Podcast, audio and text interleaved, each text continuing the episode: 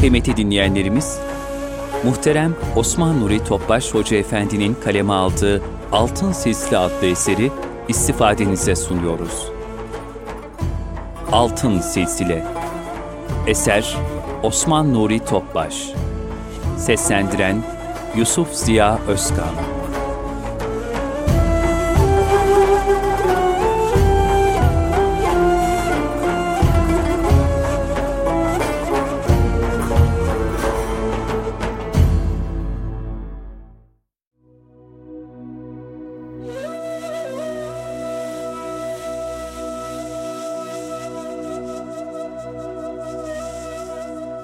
Altın Oluk yayınları sunar. Altın Silsile. Osman Nuri Topbaş.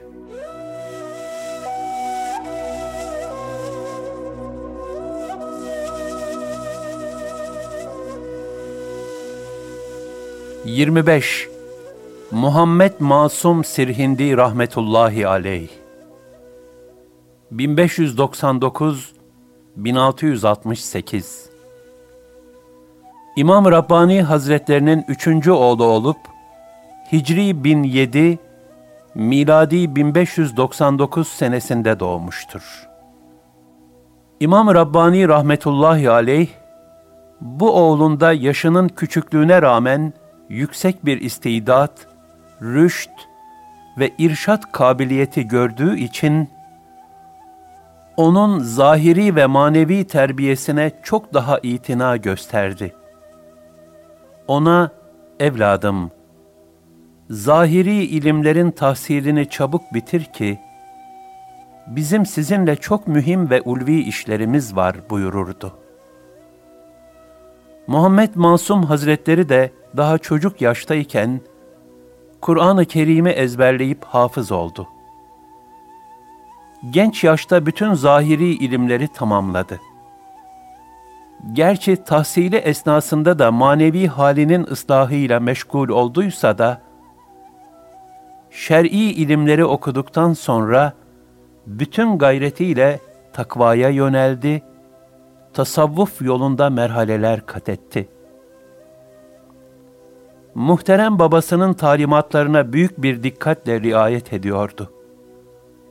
Günahlardan sakınma hususunda gösterdiği titizlik sebebiyle, kendisine masum lakabı verildi. Babasının vefatından sonra irşat makamına geçti. Hicri 1068, miladi 1658 senesinde hacca giderek, mübarek beldelerin feyz ve ruhaniyetinden istifade etti. Bir müddet Medine-i Münevvere'de ikamet ettikten sonra Hindistan'a döndü haremeyinde nail olduğu ilham ve keşifleri oğlu Muhammed Ubeydullah'a anlattı. O da Hasenatül Haremeyn ismiyle bunları Arapça olarak kaleme aldı. Muhammed Masum rahmetullahi aleyh ömrü boyunca talebelerinin irşadıyla meşgul oldu. Alimler Muhammed Masum Hazretlerine Urvetül Vüska lakabını verdiler.'' Yani kendisine tutunulacak kuvvetli bir ip, sapasağlam bir kulp. Şeyh Hazretleri çok sayıda halife ve talebe yetiştirdi. Bunların büyük bir kısmını da uzak beldelere kadar gönderdi. Halifeleri arasında Horasan ve Mavera Nehir'in en büyük şeyhi sayılan Şeyh Habibullah Buhari gibi herkesin kendisine müracaat ettiği meşhur simalar vardı. Her gün sabah akşam dergahında fakir ve kimsesizlere yemek ikram edilirdi. Ekber Şah'ın torunu ve zamanın sultanı olan Alemgir Evrenk Zip, Muhammed Masum Hazretlerine intisap etti ve üstadının maddi manevi evladı olan oğlu Şeyh Seyfüddin Hazretlerinin terbiyesinde kemale erdi. Şeyh Seyfüddin rahmetullahi aleyh, bu şehzadeyi Hindistan'ın Müslüman hükümdarı olarak yetiştirip, Ekber Şah'ın çıkardığı bid'at ve sapıklıkların tesirini tamamen sildirmek için hazırladı. Muhammed Masum rahmetullahi aleyh, Sultan Alemgir'e mektuplar yazarak, onu daima istikamet üzere olmaya ve Allah yolunda cihada teşvik ederdi. Sultan da üstadının talimatlarına aşk ve şevkle uyarak, İslam'ı iç ve dış tehlikelere karşı büyük bir azimle müdafaa ederdi. Hace Masum rahmetullahi aleyh, müritlerine, bazı şeyhlere ve idarecilere son derece alimane, arifane, edibane ve hakimane mektuplar yazmıştır.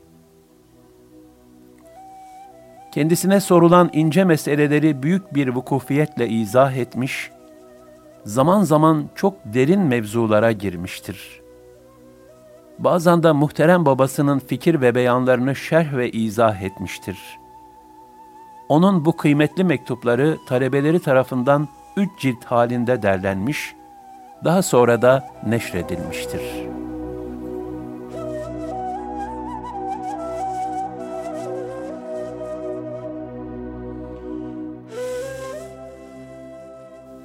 Namaz ve Zikir Bütün Allah dostları gibi Muhammed Masum Hazretleri de namaza ayrı bir ehemmiyet verirdi namazın ilk tekbirini imamla birlikte almayı binlerce keşif ve keramete tercih ederdi. Namazı huşu ve huzurla eda etmeyi manevi tecellilerden daha kıymetli görürdü. Bu sebeple birçok mektubunda namazın faziletlerinden bahsetmiş ve onu hakkıyla eda etmeyi tavsiye etmiştir. Bunlardan birinde şöyle buyurur: Namaz, kulu Cenab-ı Hakk'a yaklaştıran en mühim ibadetlerin başında gelir. Namaz, sonsuz kudret sahibi Cenab-ı Hak'tan bir nişan taşır.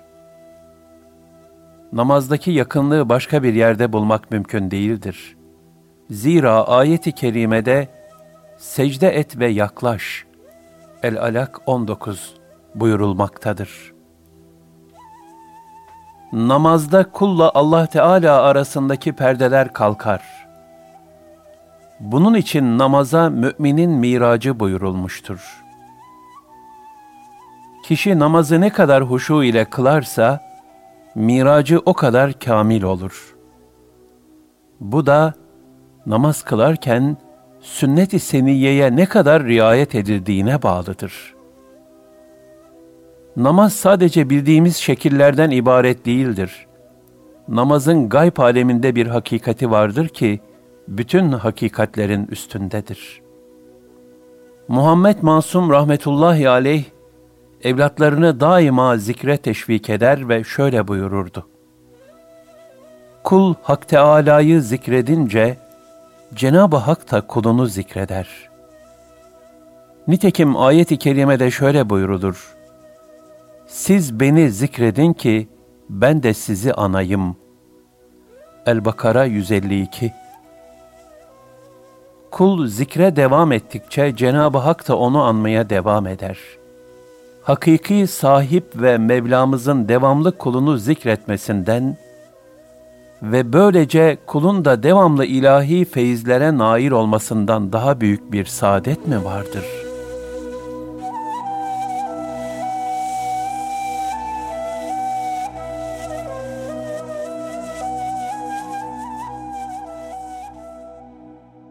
Hakka ve hayra davet.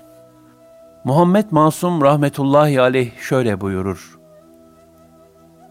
Bizim pirlerimiz olan Nakşibendiye şeyhlerinin yolları, sünnet-i seniyeye yapışmak ve bid'atlerden kaçınmaktır. Bu, Hacegan büyüklerinin telif ettiği kitap ve risalelerde de açıkça görülmektedir. Yine bu hak yol, iyiliği tavsiye etmek, kötülükten sakındırmak, Allah için sevmek, Allah için buz etmek ve Allah yolunda cihad etmektir ki, bütün bunlar Peygamber Efendimiz sallallahu aleyhi ve sellemin sünnetidir. Hatta onun getirdiği dinin icaplarından ve farzlarındandır. O halde emri bil marufu terk etmek, hak yoldan sapmak demektir. Tasavvuf erbabı insanları selamet ve hidayete kavuşturacak ve bunun zıttı olan helake sürükleyecek şeyleri açıkça izah etmek için sayısız eserler kaleme almışlardır. Bir hak dostu talebesine şu nasihatte bulunmuştur. Muhabbet yolu çok incedir. Hassasiyet ve fedakarlık ister. Bu sebeple herkese nasihat etmen ve kendin için de nefsinin hilelerinden bilhassa da ucuba sürüklenmekten korkman gerekir.''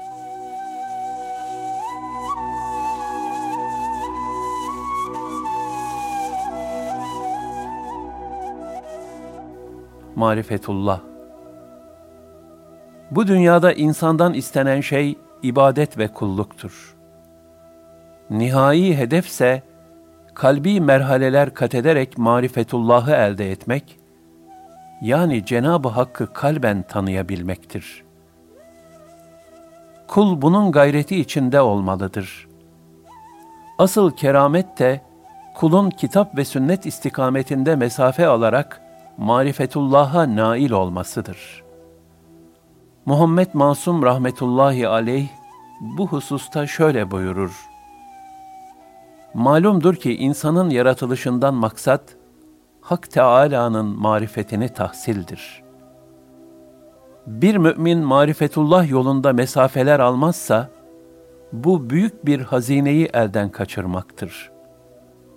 O kişi yaratılış maksadını yerine getirmemiş, bu hayatta kendisinden talep edilen şeyi yapmamış, faydasız işlerle meşgul olmuş demektir. O nefsani arzularına ehemmiyet vermiş, kıymetli ömür sermayesini ziyan etmiş, ömrünü malayani işlere sarf etmiştir. Kendisine lütfedilen istidadı, maksadını elde etmek için kullanması mümkünken atıl bırakmıştır.'' şu kısacık ömründe ebedi saadete davet edildiği halde onunla meşgul olmamıştır. O kişi yarın bu dünyayı terk edip ahirete vardığında Cenab-ı Hakk'ın huzuruna ne yüzle çıkacak? Bu büyük gaflet ve ihmali için nasıl bir özür ve bahane bulacak?'' bu tür insanların kavurucu bir pişmanlık ateşiyle feryat edecekleri ayet-i kerimede şöyle haber verilir. Onlar orada Rabbimiz bizi buradan çıkar da daha önce yapmakta olduğumuz amellerin yerine senin emrettiğin salih amelleri işleyelim diye feryat ederler. Size düşünecek kimsenin düşünebileceği kadar bir ömür vermedik mi?'' hem size uyarıcı peygamber de geldi.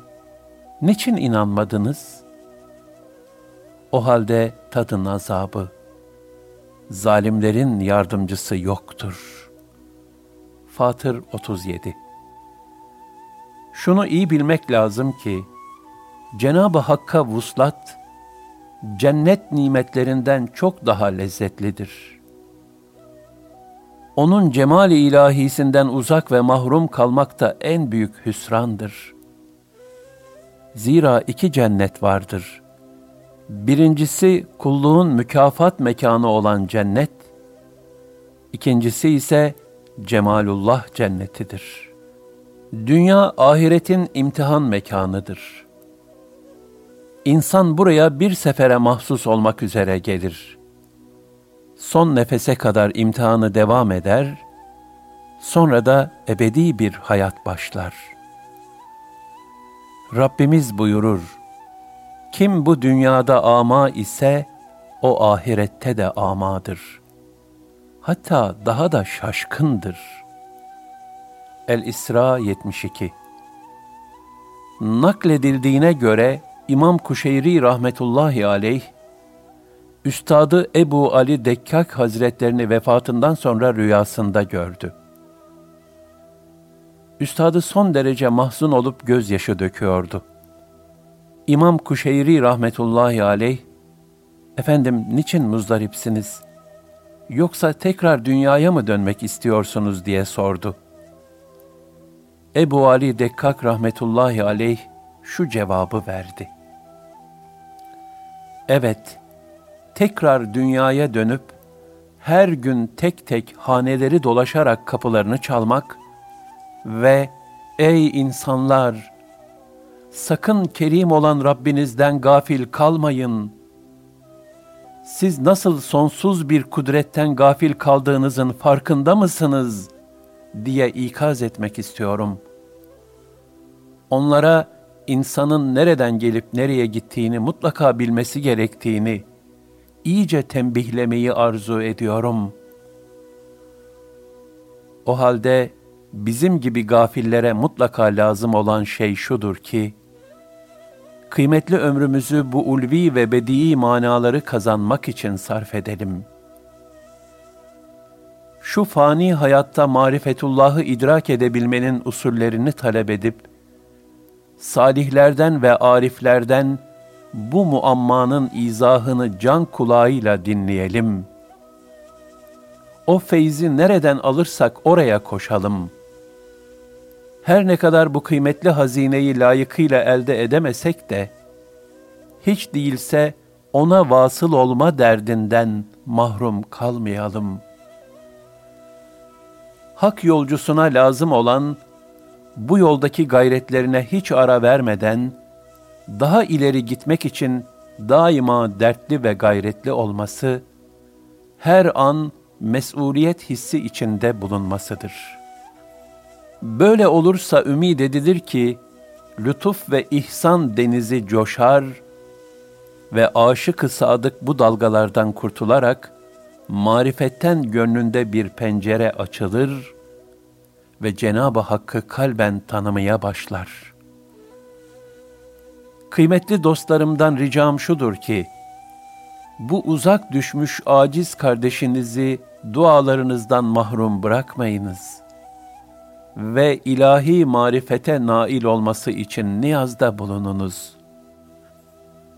Yine Muhammed Mansum rahmetullahi aleyh şöyle buyurur.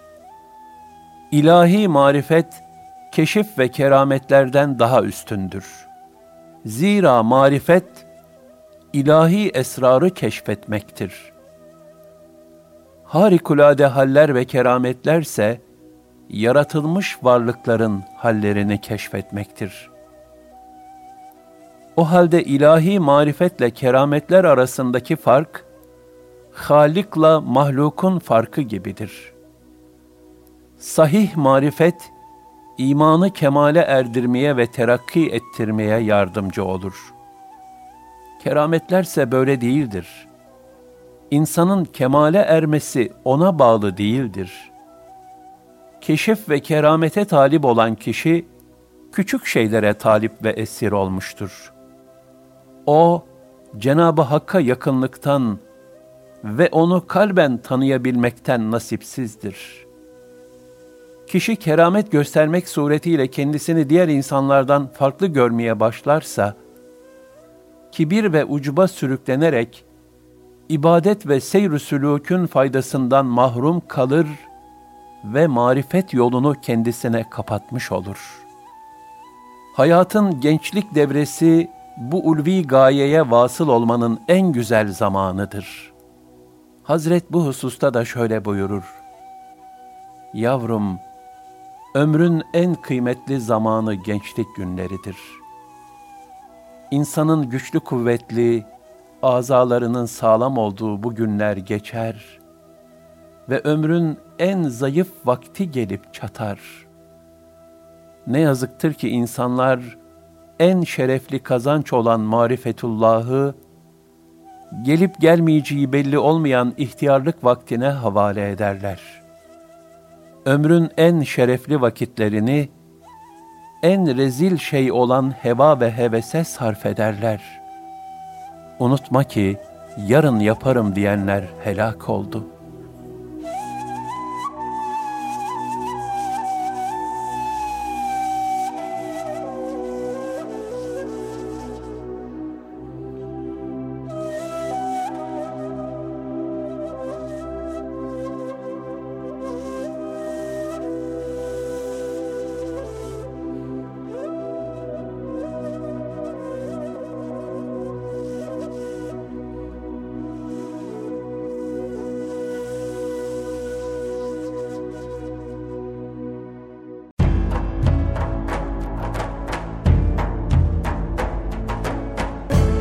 Kalbin Sesi Erkam Radyo'da muhterem Osman Nuri Topbaş Hoca Efendi'nin kaleme aldığı, Yusuf Ziya Özkan'ın seslendirdiği Altın Sisli adlı eseri dinlediniz.